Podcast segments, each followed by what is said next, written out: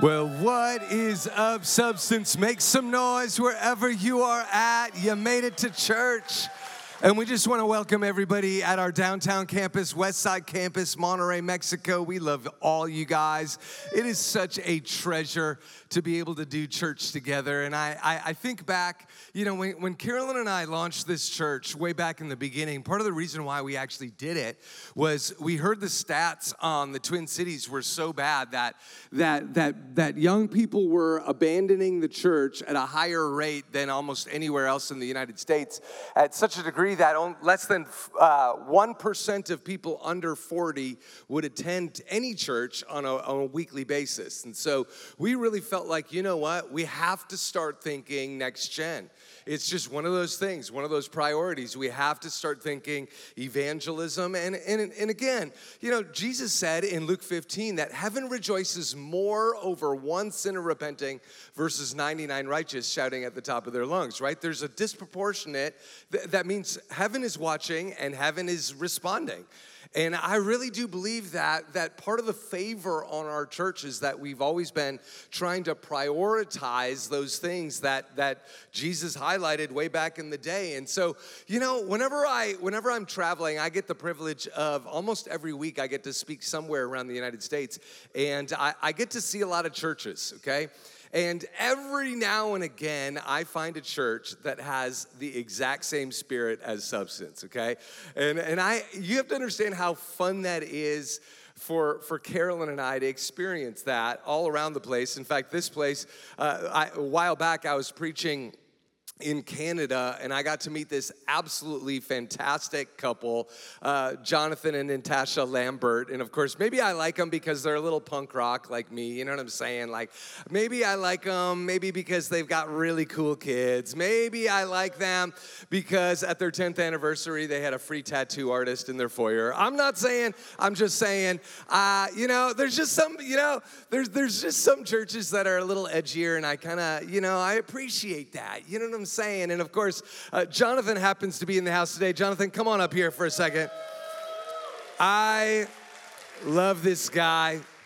Now, you know, I, okay, the other thing I love about you, so first off, uh, Jonathan also helps lead ARC Canada. And so we give startup capital to church planters all across Canada. And of course, this guy has been instrumental in making sure that's been happening. But I, I you know, every time I think about you guys, uh, and I think about your church. I've, I've always had so much fun at Experience Church in Calgary. Okay, if you want to go to Banff on top of that, it's like, wow, that's not even fair. But I, I just, you know, the mountains you guys have.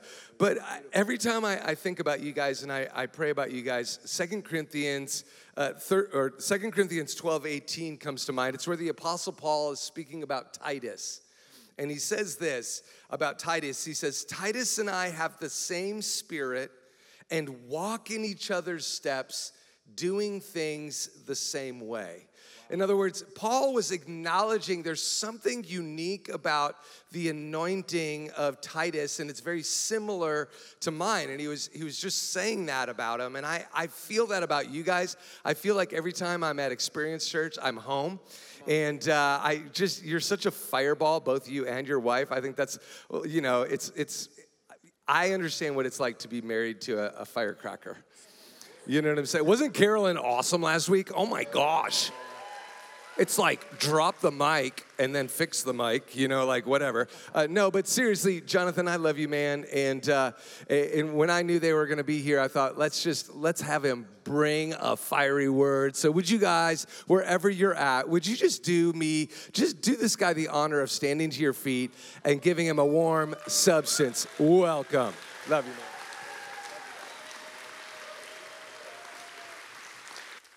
All right. Well, uh, why, don't, why don't you grab a seat? And uh, thank you so much, Pastor Peter. It's an honor uh, to be at Substance, not something we take lightly, uh, but we're ready for the word. Let's go. Are you ready? Okay. Let's. Are you ready? Let's go. Matthew chapter 24 and verse 37 says this For as were the days of Noah, so will be the coming of the Son of Man.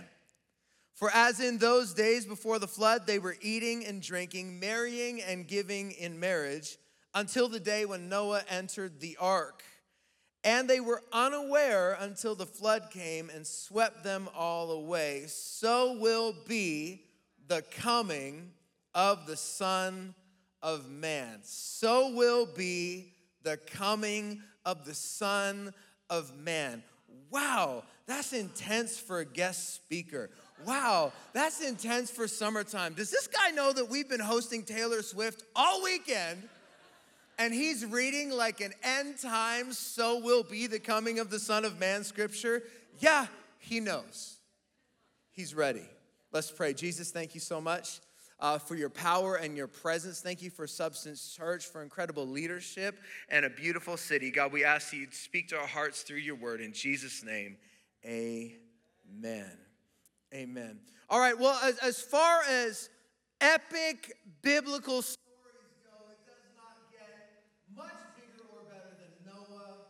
the ark. My guess would be that even if you're here at Substance for the very first time, you came into Minneapolis just for Taylor Swift on Friday night, or maybe last night, but if it was last night, you're probably coming to the next service. But you came in. You came in for Taylor and you rolled into church today and you've never been in church, but you probably have heard or have some reference point for Noah and the ark. The, the flood narrative that we read in the book of Genesis shows up in historical literature, not just in the Bible, but the Quran shares the story of the flood and of Noah. There's Babylonian writings. The Epic of Gilgamesh talks about the flood. Asian Pacific cultures all have flood narratives. Of course, there's theologian and scholar Russell Crowe, who did a great job of bringing the flood story to life. Uh, and some of you like, who's Russell Crowe? Um, Evan Almighty with Steve Carell. Is there anybody? Like Hollywood's done a great job with the flood. And, and if you know the story, there's a chance that you've romanticized it just a little bit. Like, like when you think Noah and the ark, you think Noah and the cute animals. Uh, we treat Noah and the ark a little more like a floating petting zoo than we do a rescue ship. And you know, at, at our church, uh, we've got the Noah and the ark play set in the kids ministry and so there's there's the little boat and then you've got the you've got the figures. You've got noah and his wife joan and, and they're walking into the ark and there's like a little baby giraffe and elephants and they're all just kind of walking in together. And, and that's that's all fine and good. Some of you maybe have painted a nursery with a noah's ark mural maybe the nursery at some no you wouldn't do that. You wouldn't do that no um, so not here at Substance, but maybe at your house.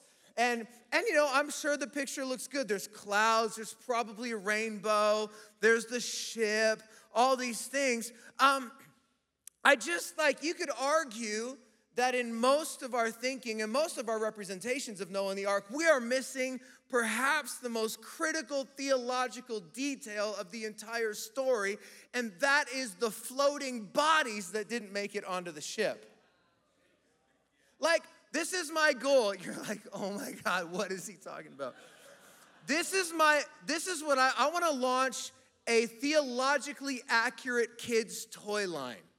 So that at our church, when the kids are navigating the boat on the floor of our toddler class, yeah, there's animals on board and there's Noah and his family, but they've got to push their way through bodies that didn't make I, I, I want the mural to have somebody trying to climb up the side of the ark that didn't get in. Even, even, the, even the songs that we've used to learn the story of Noah are missed. There's this, this major gap in the theology. Let's maybe, you might know this one. Um, uh, little number. It goes like this. I don't, I don't know if you guys do it here on Sunday mornings, uh, but it says, it goes, The Lord told Noah, there's gonna be a floody flood. Okay, is there anybody that, that has heard this before? Anybody? Don't be ashamed. You're gonna sing with me. The Lord told Noah, there's gonna be a floody, floody. Get those children out of the muddy, muddy children of the Lord. Okay, that's verse one.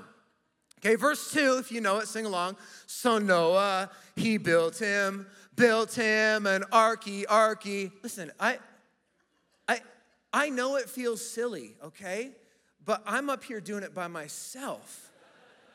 So Noah, he built him, built him an arky, arky built it out of gopher, barky, barky children of the Lord. Here we go. The animals, they came in uh, by twosies, by twosies, twosies, animals. They came in by twosies, twosies, twosies, elephants and kangaroosies. I've never, I don't know that I've ever felt so weird as an adult male saying kangaroosies in a room full of people I don't really know.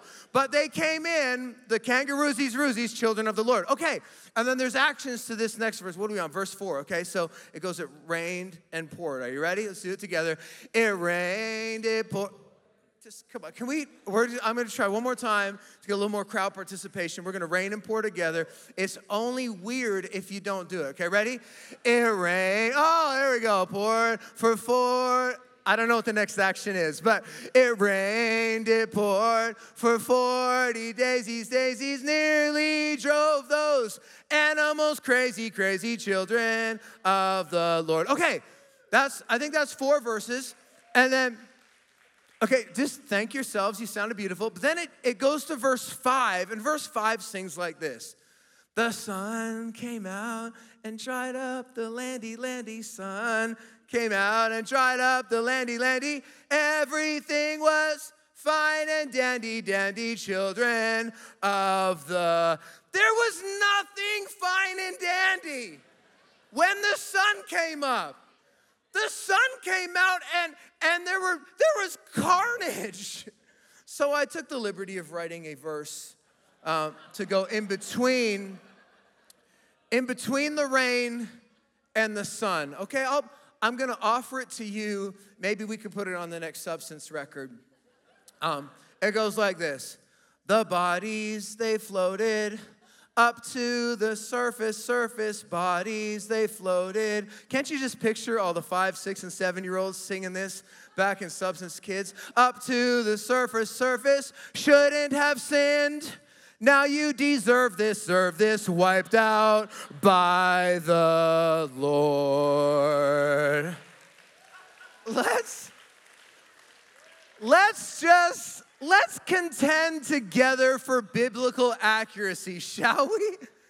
Like the ark, the ark was not a cruise ship, a pleasure vessel. No, no, the ark was built for the preservation of humanity because an end was coming. And the ark actually serves as a picture of the church, God's design, our work being built for the preservation of humanity. Substance is not a church, it's an ark that people in troubled times can run to to find salvation. So, what were the days of Noah? What happened? What, what caused Jesus to say, hey, everybody, the end is gonna be like the days of Noah. Well, if you go to Genesis chapter 6, verse 1, we get a little snapshot. It says, When man, that's mankind, began to multiply on the face of the land, and daughters were born to them, the sons of God saw that the daughters of man were attractive. And they took as their wives any they chose. The Lord said, My spirit shall not abide in man forever, for he's flesh, and his days shall be 120. If you go to verse 5, it says, The Lord saw that the wickedness of man was great in the earth, and that every intention of the thoughts of his hearts was only evil continually. Okay, so let's just just context. Okay, so it's been about 1600 years since Adam and Eve were in the garden of Eden. The population of earth is exploding, and the sons of God became one with the daughters of men. Now, I'm not particularly worried today who the sons of God were. You can ask Pastor Peter. They might have been divine beings mating with earth women, it could have been Canaanite kings, it may have been the line of Seth, God's line, marrying women from the line of Cain. But here's, here's what I know for sure that problems on earth started when godly people looked at something that was good and took it. And what's happening here, 1600 years after the Garden of Eden, is actually just a manifestation and development of a generational problem that we first see in Genesis chapter 3, verse 6, when Eve saw something, the Bible says, the fruit on the tree. She saw that it was good and she took it to see and to take. That was a weak moment for Eve, but because generational sin compounds, it became a prison sentence for her descendants. She saw and she took. So we are at present living in the days of Noah. There's a lot of evil, there's a lot of hurt, there's a lot of confusion, there's a lot of anger, there's a lot of frustration, but we can't be surprised by it. We, got, we can't be shocked at the condition of the world because moral decline in culture always follows moral decline in the church. We, we think that culture sets what's happening in church, but the truth is that church started first. That was the Garden of Eden. And so anything that's come after that has been because the church has given up its responsibility. So that's why we can't get frustrated at people that don't know Jesus and don't live like Christians because they, they, it's, it's on us, actually. So instead of finger pointing judgmentally at a world around us, we should, we should be soul searching ask God, where did we go wrong? God, God, somewhere along the line in Western culture, godly people became one with good things. Things that sounded good, things that looked good, things that felt good, things that we were told by a culture that's not Christ like are good, acceptable, and loving, without ever asking ourselves, do these things line up with God's word? And so we, we like, love is all you need, is it? That sounds really good until it becomes a license to do whatever you want, and all of a sudden we've made a God out of love, forgetting, of course, that God is love, and His love is divine and sacrificial, and it tells the truth. Accepting and progressing, and everyone goes to heaven, and I have a truth, and you choose your truth, and self help. Listen, all of it sounds really good. And Jesus was inclusive and accepting and loving. You spent time with tax collectors and prostitutes and high ranking officials and the demon possessed. Everybody could come to Jesus, but it was them who went away, went away changed, not him. God doesn't change. He will not bow to the demands and, and, and the designs of our culture. In fact, have confidence because there will be a moment when every knee and every agenda and every ideology and every leader and every power and every influence will bow before Jesus and declare that he is King of Kings and Lord of Lords. But the problem starts when sons of God, God's people, start saying yes to good things that are not necessarily God things. So, what did God do? Well, in the days of Noah, he gave a warning. He said, You've got 120 years, and then I'm gonna wipe out the earth with a flood and bring judgment. And that was very important for Noah's day. And, and know this Noah wasn't just building a boat for himself. In fact, it says in, in uh, the book of Second Peter, I believe, that Noah was also a preacher of righteousness. So as Noah's building, he's also preaching. Because the ark was not meant just for six people, the ark was meant for the entire world. But but only only eight people sorry responded and those were his family. So there's it's important for noah's day it's also important for our day. Because see after the time of the flood the average lifespan of, of humanity went from hundreds and hundreds of years down to about 120 years. And so we see, even in this moment, a picture of our, uh, the average human lifespan. Now, I know you'd probably love to live to 120. I don't know if I want to get there. So it might be 70, 80, 90. The point is, the end comes for everybody. We have a life, we have a window, we have a 120, if you will, and we need to use it to make things right with the Lord. And into that setting, God calls a man named Noah. And God said to Noah, I have determined, this verse 13, Genesis chapter 6, to make an end of all flesh. For the earth is filled with violence through them. Behold, I will destroy them with the earth. So God said to Noah also translates God called to Noah. This is the moment that God speaks to him for the first time. But I, I, think the calling really hit in Genesis chapter 6, verse 8, where it says, Noah found favor in the eyes of the Lord. Is an interesting, interesting moment because that word favor also translates grace. It's the first mention of grace in the whole Bible, right here. That Noah found grace in the eyes of the Lord. And, and I always just assumed that when we find grace or find favor, that it's this divine act of the Lord that He's like, oh, Jonathan, grace, and just hooks me up. But the fact that Noah found it means that Noah was searching for something.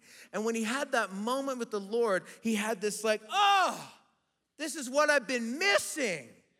This is exactly what I needed. This is, this is what happens when you find grace. If, if you're in the room today and you've got a personal relationship with Jesus, you'll know that the moment you met him, you had that, oh, yeah, this is what I've been looking for. This is what I've been missing the whole time. This is what, and, and there's also this idea of like grace being that there's a grace to do what you're called to do. Like, you know, when you just hit your lane? I, when you just like, oh yeah, this is exactly what I'm supposed to be doing with my life.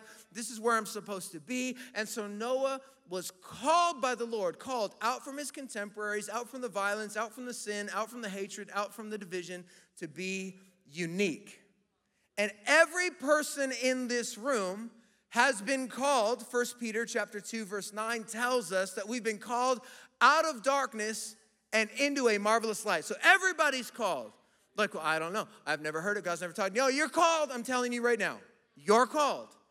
Everybody's been called out. And so if you're the note-taking type today, I'd like you to just jot this down. Point number one, I'm called. That's it. Really, I'm called. I'm called. That's, that's really, I'm called which just means God has specifically made you unique and for a purpose. Everybody in the room has been called. Now, it, get, it gets more complicated after that. But so just write that down because you want to make sure you've got that one on lock, and then we'll see how the, the next one goes. Because see, he's called, but then in verse 14, God says to Noah, Make yourself an ark of gopher wood. Make rooms in the ark and cover it inside and out with pitch. Okay, so everybody's called, but every call comes with a command. Every call comes with a command. God called Noah, then he commanded him, Noah, hey, what's up? It's me, God. I need you to build a boat. You got to get to work, you got to construct. And listen, I, the region where we live, there is a massive labor shortage. Like right now, a hundred thousand job openings in high demand, well paying sectors. And there's like, but we got a lot of people. We just don't have enough people who want to work. It's a big issue right now. Jesus actually identifies the same kingdom issue Matthew chapter 9, verse 37, when he says, Hey, the harvest is plentiful. Like, we got a lot of jobs, but the workers are few. We got nobody who wants to work.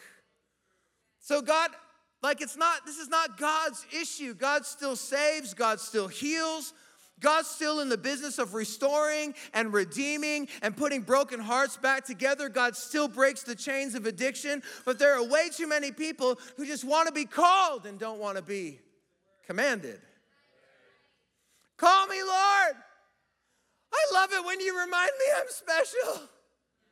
I love it when Pastor Peter says there's something unique on my life. God, I love the moment of being called. I love to be recognized. I like to be set apart. I don't, I don't, I don't really want to build. Noah's command was to build a boat that could navigate the coming floodwaters and save humanity. Now, this is important. God didn't build the boat for Noah. God didn't cut down the trees. Noah did. God did not go into the forest and drag the fallen logs back into the clearing. Noah had to do that. God didn't shape the boards so they would fit into the size of an ark that was almost two football fields big, that you could fit over 500 rail cars of storage. God didn't shape the board. God didn't mix the pitch. God didn't measure anything. He said, Hey, Noah, build. Noah swung the hammer. Noah fashioned the nails. Noah cut each board God designs, and Noah builds. There's something there for us. God designs, but we have a responsibility to build. Why? Because we're called and we're commanded. God's got a design for you, but then there's a life that you build for yourself based on God's blueprint, based on God's design. If, if, if Noah didn't build for 120 years, rain would have come and everybody dies. If not, like we got we got to think about this. Like if Noah doesn't build, nobody lives. If Noah doesn't build, Noah doesn't float. It's really simple. If he doesn't build, he doesn't float. 19 years ago, when Pastor Peter and Carolyn had a call from the Lord to start a church in Minneapolis, thank God they weren't just content to be called and set apart, but they're also builders and said yes to the command of God. And so they didn't just get called, they built and they got to work and they started to build this church. And because they started building this church and said, Yes, my story and my family's story, like everybody in this room, has been deeply impacted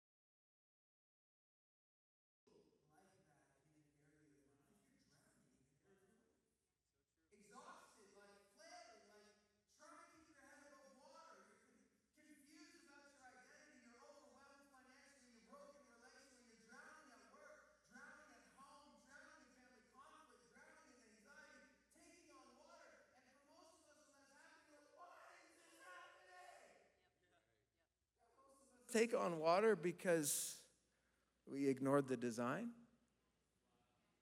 That God actually has a design for human flourishing?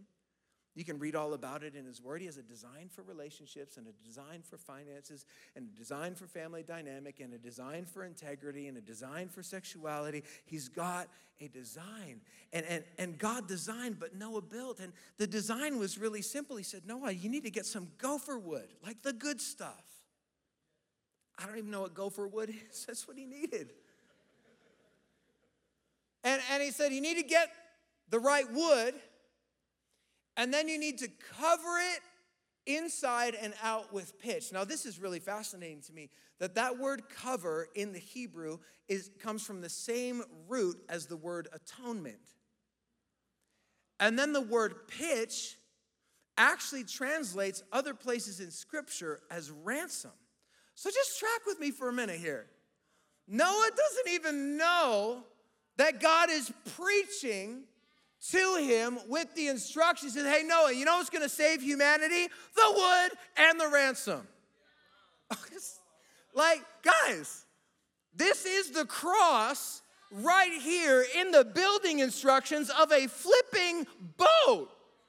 God's like, this is gonna, you know what you need to do? You need to make it all about the cross and then you need to make sure you've covered every area. You want to flood proof your life? You make sure that thing is covered with the blood of Jesus. You make sure you're praying the blood of Jesus over your family, and the blood of Jesus over your business, and the blood of Jesus over your marriage, and the blood of Jesus over your personal life. Make sure, oh no, no, if you if you start with Jesus, you're flood proof. If we fail to build on Jesus, you'll be taken on water. But here's the part that really gets me because there's this personal application, of course, but he also says, Noah, make sure there are a lot of rooms. This boat needs a lot of rooms.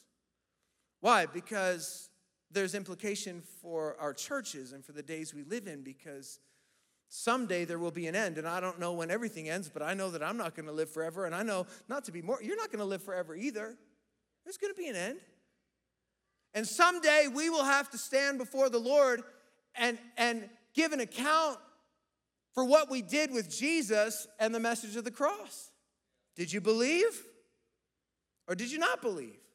And someday, everybody we love, and everybody we work with, and everybody we see at the grocery store, and everybody we live beside will have that same moment where they have to give an account. So Noah is not just building for himself, Noah is building a rescue boat with lots of rooms, and, he, and he's building for his family and the world around him. Listen, the flood is not just on its way. I believe in so many ways the flood is actually here. The ideological warfare, the counter biblical worldview, friends, the water is rising, and if we don't build right, we won't float. And if we don't build, our kids won't float. And if we don't build, the next generation won't float. And if we don't continue to build His church, the cities we love will not float. We have a responsibility, but building is hard. It's exhausting. That's why Noah is the most underrated superhero in the Bible. I like Noah. He's not your typical hero. He doesn't have a sling, he doesn't have a sword, he's not, he doesn't have a spear. He's not commanding an army, he's not overthrowing an evil regime. Ah, he's got a measuring tape. Okay, this board needs to be this long. I need this much pitch. Ah, he's, he's measuring, he's calculated, he's patient, he's building. Oh, he doesn't have a he doesn't have a, a weapon that looks like the weapons we like to lift up, but he's got a hammer.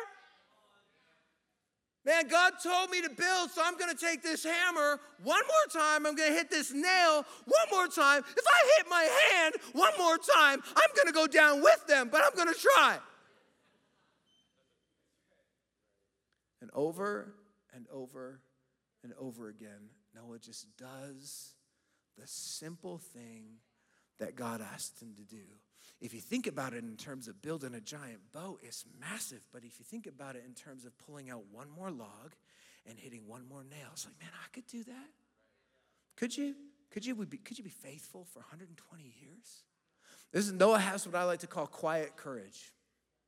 Quiet courage. Because he doesn't get the same headlines as David. When Noah rolled up to work, there, you know, when David came back from war, the girls wrote him a song. They're like, Saul has slain his thousands, David has tens of thousands. I don't, I don't know the actual melody, but those are the lyrics. That's the like, that's my interpretation. I didn't plan on singing twice for you today, but there you go. Basically, substance idol over here. Um, he's not getting the headlines that Gideon gets when he takes on an army with 300. No, but but when he gets up alone and walks back to the clearing to place another board, he's just doing what God asked him to do. It's quiet courage. That's what it takes to be faithful. That's what it takes to be consistent. That's what it takes to stay in it and not quit. I mean, 120 years, 43,830 days, including leap years. I bet Noah had 43,830 really good reasons to quit. Imagine day one, like just the magnitude of what God asked him to do. Noah, I want you to build a boat. It's gonna be the size of like one and a half football fields. And then it's gonna rain. God, what's football? God, what's rain? It's too big. And sometimes the dream feels too big on day one. What about day two? I don't think Noah told Joan on day one what God told him. I think he waited until day two. Probably at bedtime when she's tired, she's got, she's got a headache, you know. I think that's probably the moment. Fine, you got a headache? All right. God told me to build a giant boat. It's gonna take 120 years, our life savings, because rain's gonna fall from the sky. Good night. Oh, she's awake now. What? Oh, oh, where'd your headache go? Okay, like she's she's awake now. It's hard to be called when you're the one called and not everybody else heard the same call. You don't always have to justify it though. You just got to be faithful. What about what about year 31? When he's still dragging logs out of the forest and it's dry and it's hot. And Seth, his son, is getting mocked at school because his dad's crazy. Seth comes home from school, Dad, I got punched in the face. They stole my falafel again. Took all my hummus. Dad, can you just get a normal job like everybody else? Son, the Lord told us to do this. What about year 72? He is the laughing stock of the region. Heavy opposition from other men. In fact, the other men, were, we, we know this about them, about the people that existed at the time. They're full of violence and evil all the time. You think they just made fun of him? I think there were probably attempts on his life. There's Noah building them, preaching that they're all gonna die. These people were not happy. But he kept going, even though what he was building made no sense to people around him. It would have been so easy to quit. What about year 117 when all the animals started showing up? Dad, is that a lion and a gazelle together? Yeah. Yeah. Is that an elephant? Yeah. Yep. How am I going to feed all these animals? Where am I going to get all the food to live in a boat? For who knows how long. Well, how am I going to do this? How am I? It, and also, God, it's still so dry. Could you give me just like a like a shower, like a drop, so that I know this is actually you? Noah had every reason to quit, but he had quiet courage. And you know that we'll always underestimate someone's courage if we don't understand their reason to quit. And in a room like this, in a room like downtown, in a room like Westside, there's quiet courage in every row. Because there are people today who walked into church looking like they're ready to be here, but you had a reason to quit when your alarm went off. There are people in the room today who got down on your knees again this morning and prayed for a son or daughter that's far from the Lord. Thought, God, would you please? There are people who got up today in the same chronic pain that you went to bed with last night, had to take painkillers just to fall asleep. You woke up and it was there again. And it took quiet courage for you to even show up into the building. Takes quiet courage to wake up alone and to know that you're going to walk into a room full of people and still feel isolated, but I'm going to go anyways. Quiet courage. Takes quiet courage when you've been praying to conceive and it just hasn't happened and you're you got to celebrate somebody else's baby shower and their kid's ugly. You go, "Oh, it's beautiful. I've never seen anything so." You're like, "Oh God, give me my own." Takes quiet courage. You know, it takes quiet courage sometimes just to get up and keep providing for your family. It takes quiet courage to stay in the marriage. It takes quiet courage to keep loving your kids. It can take quiet courage to keep showing up and to keep serving. It takes quiet courage. So listen, you might not see a sword in your row, you might not see a sling or a spear, but there are people in your row today who could have quit and who sh- maybe they even feels like they should have quit, but they're still here. And you're still praying and you're still believing and you're still building and you're still moving forward. It's quiet courage. How did Noah do it? How did Noah get up day after day for 120 years and stay in the game? Hebrews chapter 11, verse 7, which I did not give the team, says, By faith, Noah being warned by God concerning events as yet unseen in reverent fear, constructed an ark for the saving of his household. You know how you know how I know Noah believed in God? Because he was obedient. And obedience is always evidence of belief. The only times I disobey God is when I don't really believe what he told me to do. That's mature faith. And what did Noah believe in? Well, look with me for a moment and we'll close. Genesis chapter 6, verse 18. God speaking, I will establish my covenant with you, and you shall come into the ark, you, your sons, your wife, and your sons' wives with you. Listen, here's the best part of this whole talk everybody in the room is called, everybody in the room has been commanded to build, but everybody has received a covenant promise from our Heavenly Father Noah was called, Noah was commanded, but every command comes with a covenant, a divine agreement. This is the covenant. Noah, if you build, your family will be saved when the end comes. Noah, if you build, if you endure the ridicule, Noah, if you keep going on the days when you want to quit, your family will be saved. And the call of God and the command of God are confirmed with a covenant from God. God had to give him a promise because he knew there were going to be hard days. God had to give him a promise so that when Noah was striking another hammer to another nail, he knew, listen, my work is not in vain. My sacrifice is not for nothing. The cost matters. My family will be saved. Listen, it is so hard to persevere if you don't have promises to hang on to. The promises of God will quicken us and inspire us and encourage us forward. Quitting happens when you stop hanging on. Courage fades when you stop hanging on. So we hold on to his promises. Isaiah 41:10, God promises, I'm with you. I will strengthen you. Isaiah 26, 3, that he will keep you in perfect peace. Deuteronomy 31, 8, I will never leave you nor forsake you. Psalm 32, 8, God will teach you. When you don't know what to do and don't, don't know how to raise your crazy kids, he'll teach you.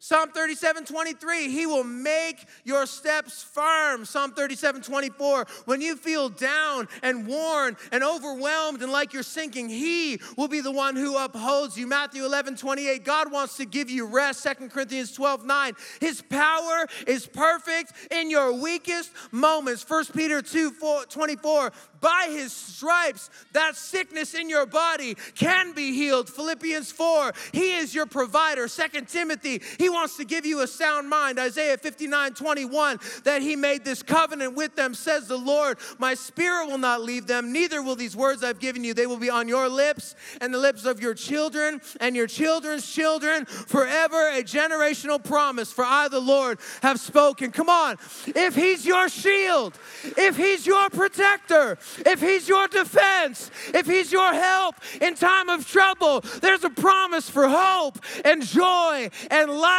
and freedom. There is a call on your life, there is a command on your life, but there is a promise from a God who is able to carry you through. Don't give up. Have quiet courage. Your family needs you. Your city needs you. This church needs you. Get behind your pastors. What you're building is not just a church for the weekend, it's a rescue ship to save people for eternity. Don't give up. If we build, the city has a chance to float. If you build, your kids will float if we build. Can I pray for you? Would you stand with me from the front to the back? I want to pray for a supernatural deposit of quiet courage, quiet courage. Go ahead, close your eyes. Lord, we thank you for everybody in the room. God, thank you for the called people, the commanded people, the people with which you have made a covenant promise. God, I just lift the, I lift up everyone that's thought about quitting, that's thought about giving up. Thank you, God, that now more than ever, we need people who are going to stay in the game. We need people who are going to be faithful. God, would you strengthen them with courage today? Strengthen them by the power of your Holy Spirit. God, we thank you for the beautiful work you're doing at Substance Church church. God, we thank you for the resolve to keep moving forward. God, thank you that all of your promises are yes and amen in Christ. God, strengthen our faith today. In Jesus' name, amen. Amen.